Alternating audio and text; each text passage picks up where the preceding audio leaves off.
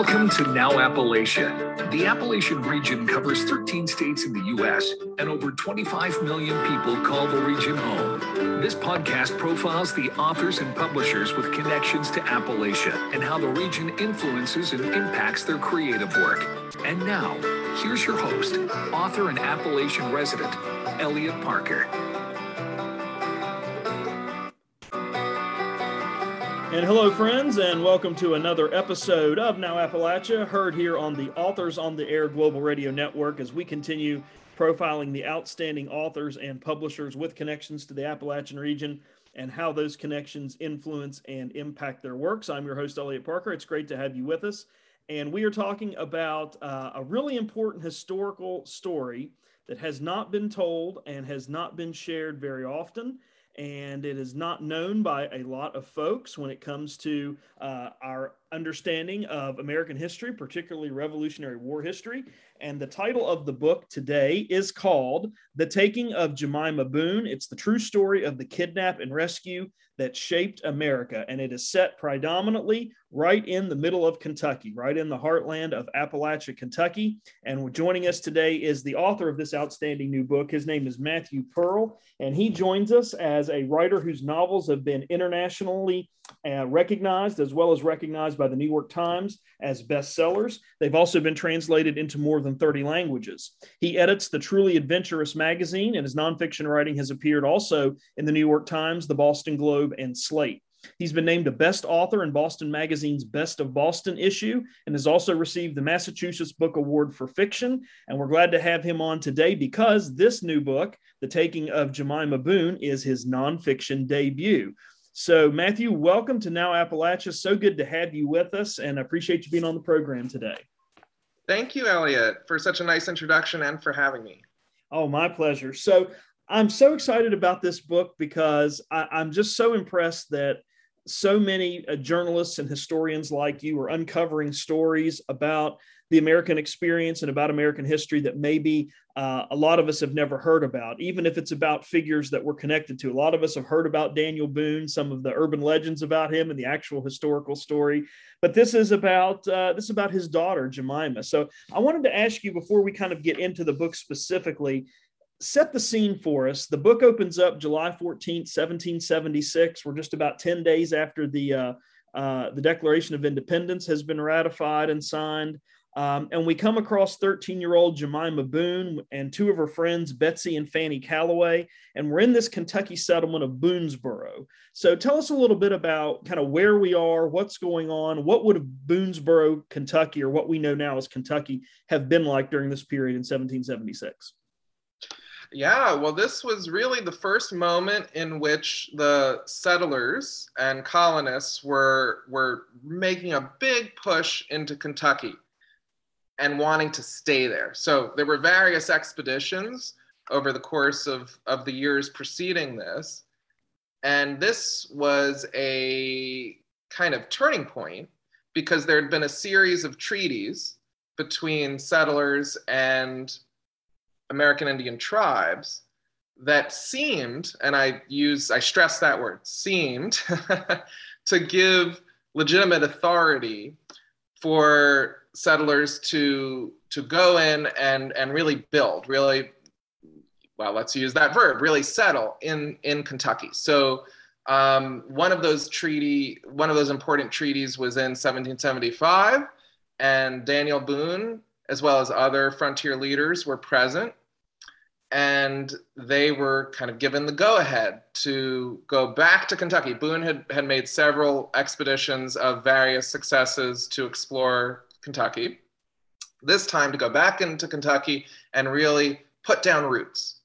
And so as we get into 1776, uh, we're, we're witnessing the building of a settlement and a couple, a couple settlements, but the, the most significant one being named after Daniel Boone, Boonesboro.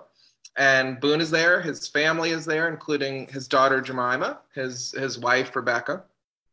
And that's what brings us to uh, to catching up with Jemima and her friends that you mentioned on the Kentucky River. It was it was not an easy existence as they were trying to uh, to uh, build and protect their their new their new home their new setting.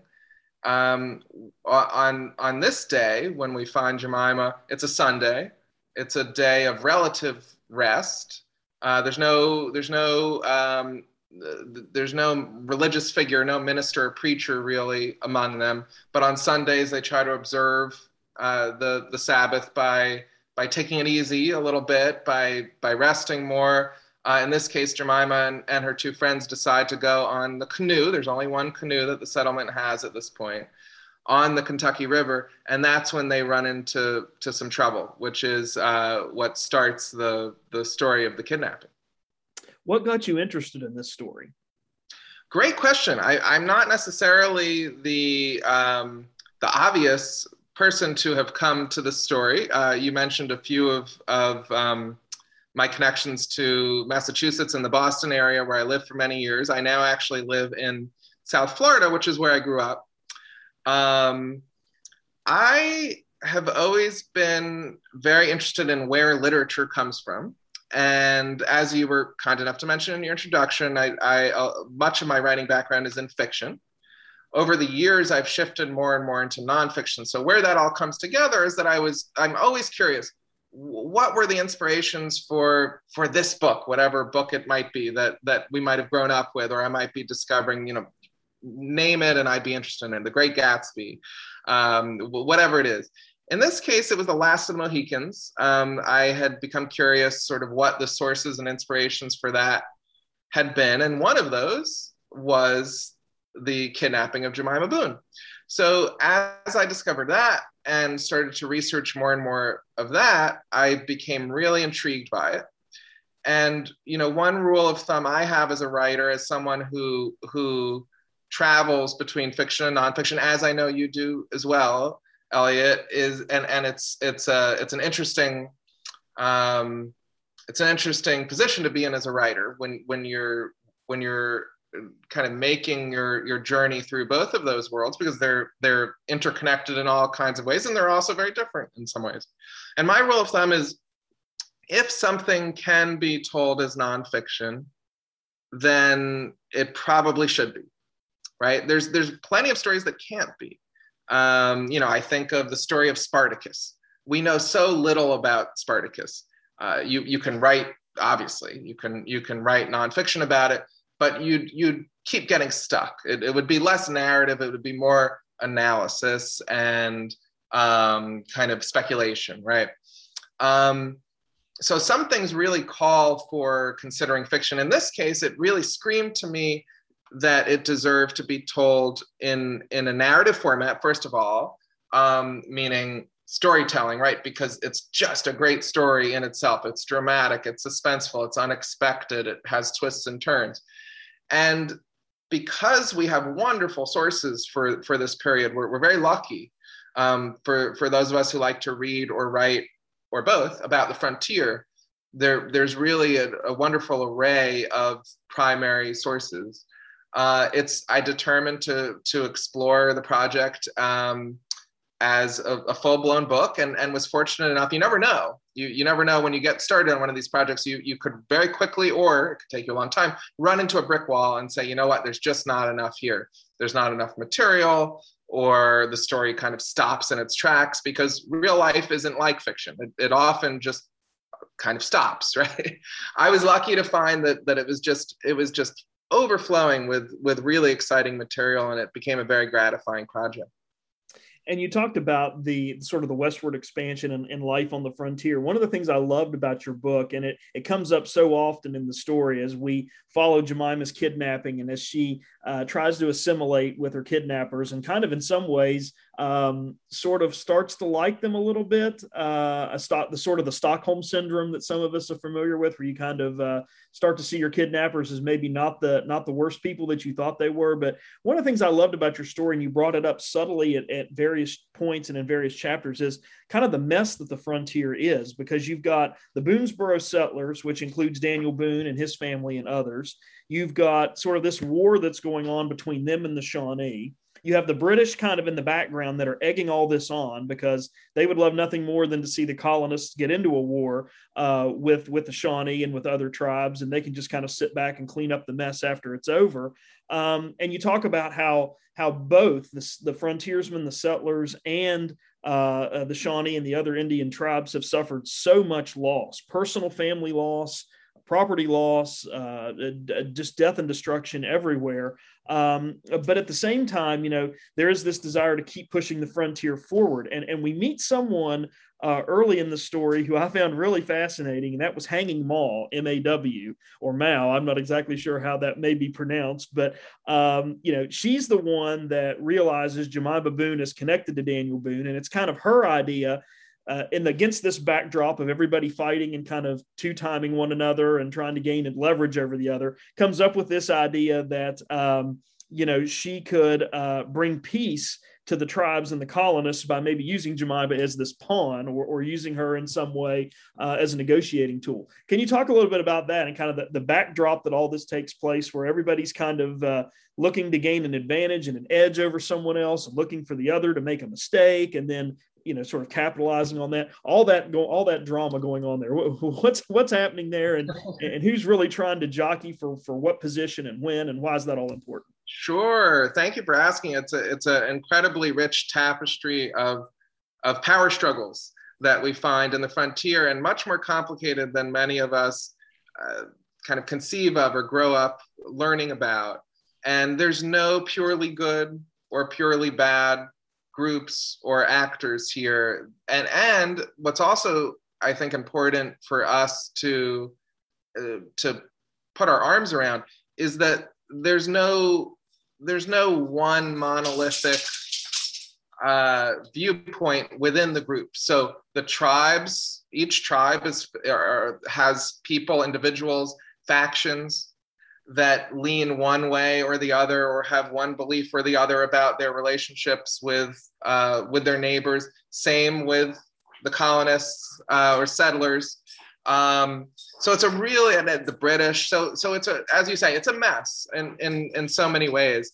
And the um, Hanging Maw is a leader of the Cherokee, who who meets uh, Boone and Boone's family while they are constructing the treaty in 1775 that that sort of propels the settling of Kentucky. So it's really interesting that that part of this uh, this war party that we find uh, encountering Jemima and her friends includes Hanging Maw, who knows that Jemima is related to Boone. Now, why is this important? Uh, you use the word leverage, and that's exactly right. Um, the tribes are at risk of losing their way of life. Now, that, that might sound dramatic or even melodramatic, but it's quite true that as the, the settlers are pushing through, and by the way, I'm, I'm I'm using the word settlers, at least at this moment, because even that's very complicated. Um, because we're we're just we're crossing over into the the uh, the American Revolution, so it's it's it's even tricky to know sort of when when a group becomes colonists um, or shifts over to to becoming sort of revolutionaries or insurgents, right, against British. Um, it, it's also interesting because the the group that is settling Kentucky is essentially outlaws because the the colonies are saying you can't the sorry the British are saying you can't do that. So and then we enter the the American Revolution and and the the sort of burgeoning uh, American government um, is also saying you can't do that. So so we're in we're in an especially interesting kind of avant-garde here with with these settlers who are pushing into Kentucky. The the tribes count on this this area for their resources and particularly for game and hunting. And what's happening is that the settlers are killing particularly buffalo uh, or or or bison, um, but they called them buffalo uh, they're they're just wiping them out in numbers that nobody has ever seen. Even Europeans who visit, there are a couple of Europeans who crossed through at this time, can't believe it. Um, and even Daniel Boone is very alarmed by it. He becomes part of a committee to try to stop it. So So the tribes are in this crisis, the local tribes, so that it, which include the Shawnee and the Cherokee who use this land for hunting. They're in a crisis, and when they see the opportunity to take Jemima and her friends, knowing their connection to one of the most important frontier leaders, Daniel Boone, they grab it. They grab that opportunity and literally grab these three young women, starting essentially this this if we want to think of these as as a group of various nations, the the burgeoning Americans before before the War Revolution is over, the British, the tribes. It's really almost an international incident that is sparked in that moment that they grab the girls. Very good. Very good. We're speaking with Matthew Pearl here on this episode of Now Appalachia. His new book is called The Taking of Jemima Boone, the true story of the kidnap and rescue that shaped America. And, and Matthew, we'll come back to the book uh, in, in, just a second because I've got so much more I want to ask you about what's going on in, in this fantastic story about Jemima and her uh, experiences. Also, what happens to Daniel Boone and his friends uh, when they go to rescue her. But I wanted to ask you um, just a couple of questions. Um, I, I, know there has been sort of a, a a discussion over the last five or ten years of, about history and who's writing it and all of that. And um, uh, one of the things I loved about your book is that you know one of the things we learn, you know, I think from your book is that while you know a lot of us think of the revolution as you know the, the the the, creation of the constitution and george washington and john adams and alexander hamilton and all those larger than life figures uh, in the founding of america there are so many other things going on in the colonies and that you had a lot of you know politicians and militiamen and people like um, boone who were kind of pushing the frontier further west uh, discovering new territory and i was wondering uh, it, it, when you think about that writing about that um, and thinking about just when you, I feel like you, you, you think as a reader or a, a, historian or someone that likes history that everything has been written about a certain time period. Uh, you know, there's still new stories to be told. And I, I'm just wondering, as you were writing this and putting this together, if, if you felt that uh, that is something that that was a drive for the book in terms of, you know, telling a story about someone who is connected to someone more famous, but uh, the impact that her story had. Did that put any pressure on you? Did you feel like you had to tell the story, you know, in, in a certain way because you were connected to a to a sort of a legacy character in Daniel Boone, but also telling right. a story that uh, was more important but didn't involve, you know, sort of a head figure there?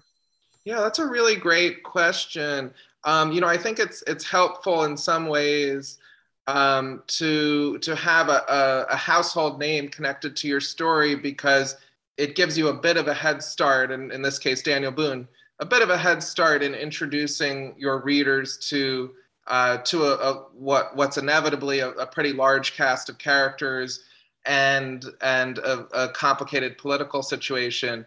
So I I viewed having Daniel Boone as um, as part of the story as a real strength and benefit. Um, at the same time, you you do want to bring something new to the table. And for me as a writer I, I, and all of us can have different different preferences we gravitate toward as as as writers as readers. I always enjoy really zooming in on a story and and really crafting the shape of of that story.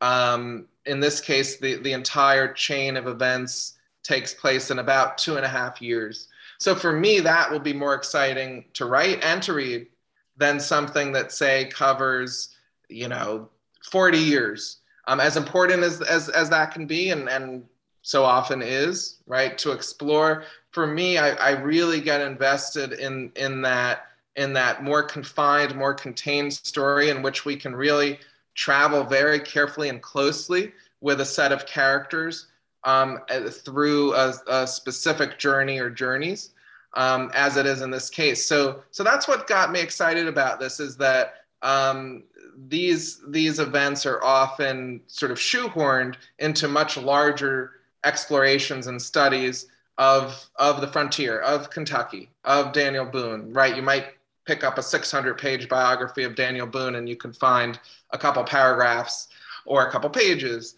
on this. Um, but for me, I get really excited to to to zoom so closely in on that that I can I, I could do my best to then bring all different elements to life um, of the of of the the surrounding environment of the various characters, um, including in this case Henry Hamilton, for example. He's the British leader who is trying to provoke as much as possible the tribes to turn against the United States. So you can really dig into say, okay, what is Hamilton like? Well, I, I, he loves to sketch the Indians, for example. So he has this strange dynamic where on the one hand he's he's manipulating them. On the other hand he's kind of an appreciator. But just just to give one example but it, but having having the luxury of zooming in on this on this specific story lets you really luxuriate in those kinds of details that you wouldn't be able to do if you're more at a bird's eye view level.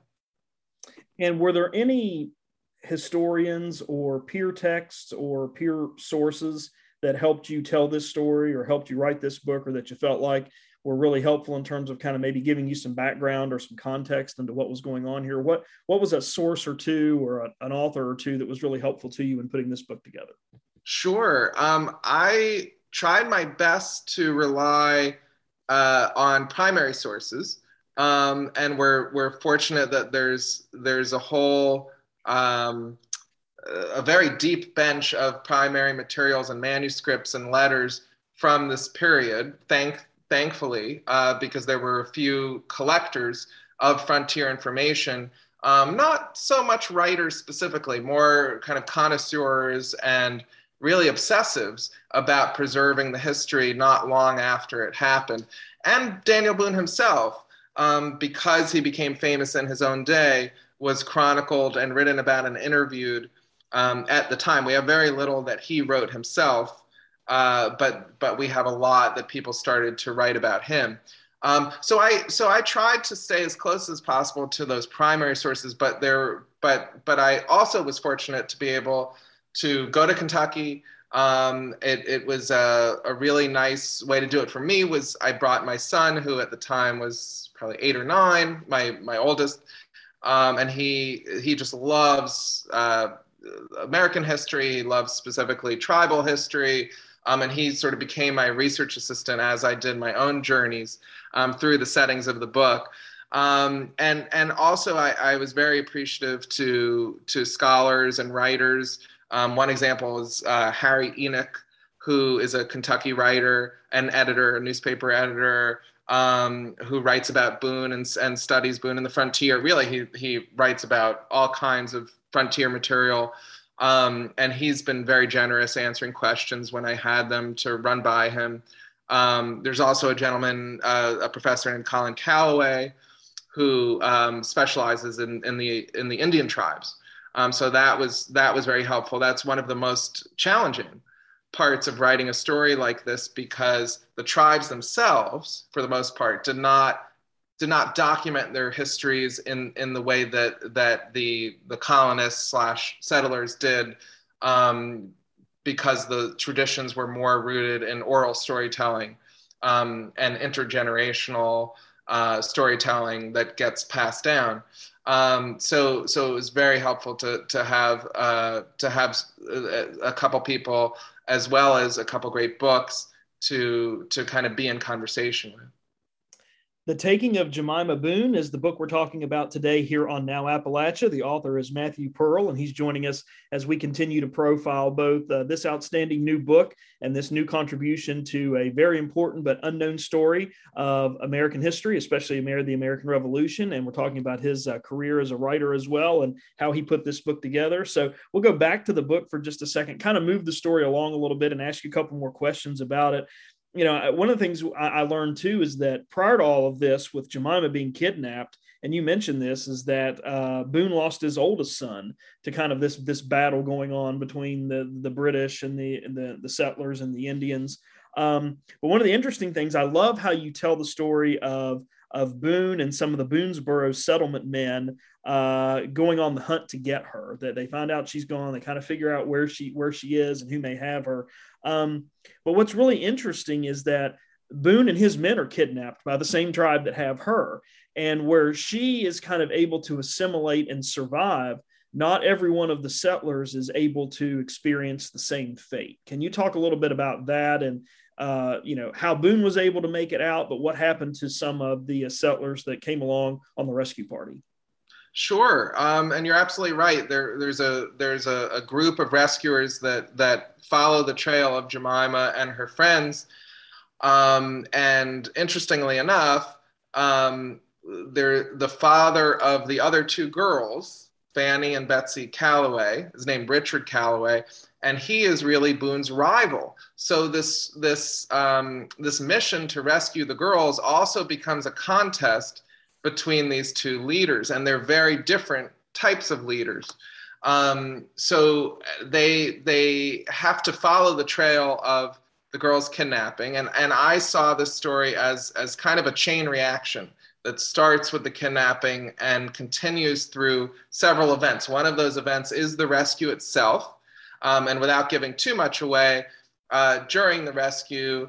Um, there are two of the Indian captors who are killed one of whom is the son of a major chief in the Shawnee tribe. So this is far from over, even once the rescue mission has been carried out. And exactly as you point out, part of the blowback from that is a, another kidnapping that comes to pass of Boone and a couple dozen other settlers from Boonesboro and the surrounding settlements um, and they are taken into the tribes. What's one thing that's really interesting is that the kidnappings were, were seen in, in various ways, even within the tribes. And one way, one way that, that it was viewed was as reparations for those members of the tribe who have been killed by settlers. So Daniel Boone is actually seen as a replacement for the son of the chief that's killed in the rescue of Jemima and her friends. So it's a, it's a very different way of thinking. We might think there would be a drive for revenge against Daniel Boone, who pulled that trigger. Instead, he's incorporated, or at least the tribe attempts to incorporate him as a substitute for that member of the tribe. So what tended to happen was the the settlers who accepted uh, their role in the tribes once they were kidnapped uh, were able to to survive it, and those who fought against it were in much more danger. And then because there there are still wars going on or battles going on between the tribes and the settlers, um, everything be- keeps being jumbled up, and and alliances uh, shift. Um, and and it's a it's a fascinating glimpse into how these communities are both clashing and kind of combining with each other to the extent that some settlers who are taken at various times into the tribes don't want to leave even when they're when they're given the opportunity. And some members of the tribe who find themselves as part of the communities of settlers uh, really integrate themselves into that. And not always through ways we might think intermarriage certainly happens but even as individual members, um, there, there are examples uh, in, in, in the book of tribal individuals who become uh, critical allies and advisors to, to the settlers and, and to the revolutionaries.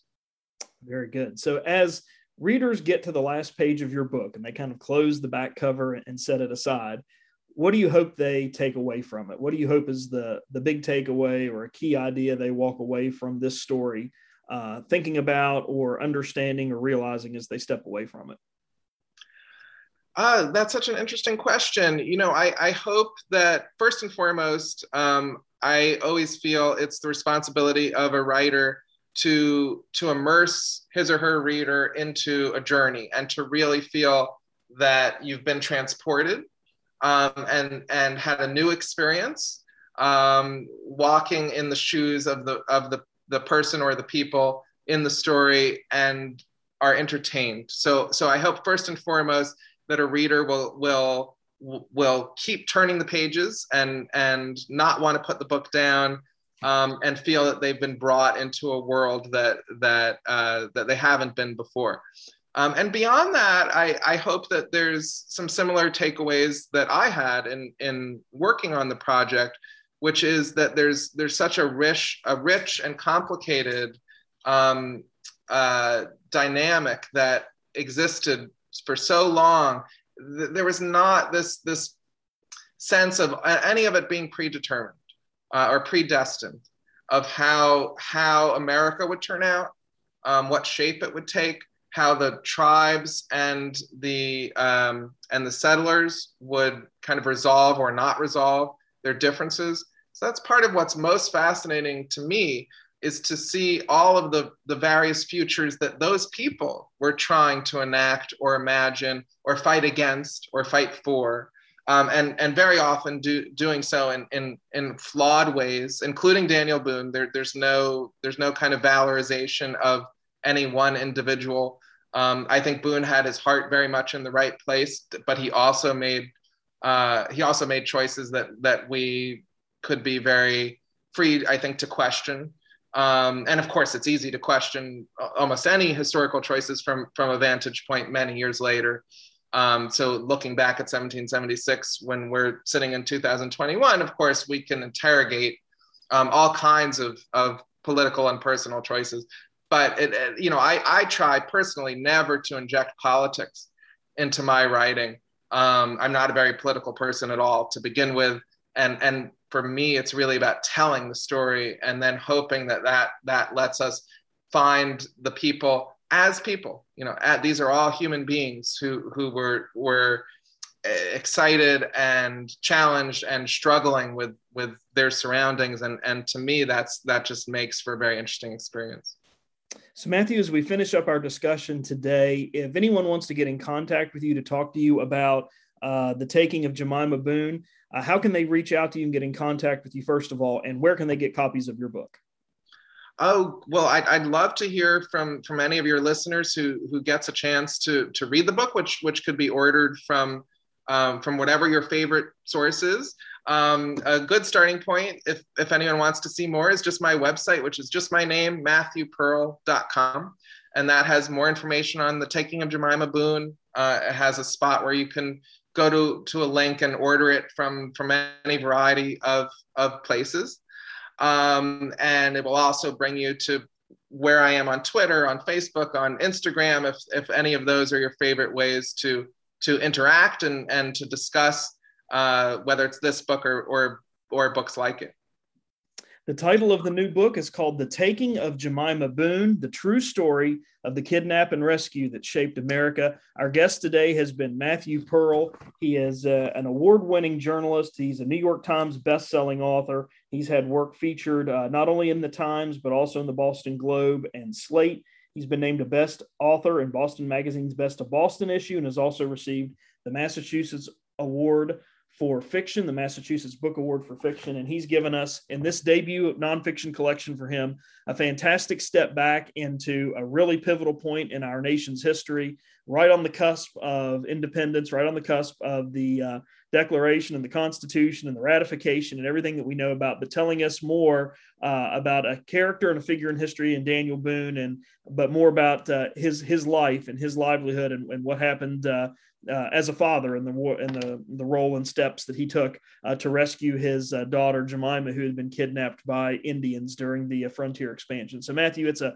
fantastic book. Congratulations on it, uh, and we hope you'll dive into another history history topic soon. Uh, and if you do, we'd love to have you back on the program to talk about it. So thanks so much for being with us.